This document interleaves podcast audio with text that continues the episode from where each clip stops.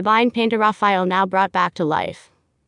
Italy should get a prize for resilience in the face of the COVID 19 pandemic. The country's determination to overcome a pandemic crisis, compliance with medical directives, and trust in science have paid off. Today, Italy, a leader among European countries, is less subject to new restrictive measures, is capable of reproposing events that have been put on standby. Among these is an event dedicated to Raphael on the occasion of the 500th anniversary of his DEATH, 1520 to 2020, overshadowed last year by the coronavirus emergency. The splendid and sumptuous 15th century Palazzo della C A N C L L R I A extraterritorial area of the Holy See in the heart of ancient Rome, among the most excellent examples of early Roman Renaissance architecture, will host an evening event dedicated to the divine painter, the art and life of Raphael. Art historian Mirko Baldassar, also curator of the artistic direction, will tell and illustrate some of the great masterpieces of the painter from Urbino, intertwining them with references and reenactments of some of the most vivid and significant episodes of his short and intense life. Maestro Baldassar's narration, divided into three acts, will be punctuated by the performance of musical pieces by Wolfgang Amadeus Mozart, Franz Joseph Haydn, Johann Sebastian Bach, and Antonio Vivaldi.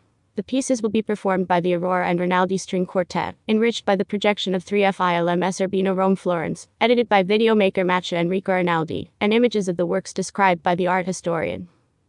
The event, with its debut yesterday on NOVEMBER 19, reruns on November 20th, 26 and 27 November, and will take place in the Aula Magna of the historic seat of the Apostolic See H-A-N-C-E-L-L-E-R-Y,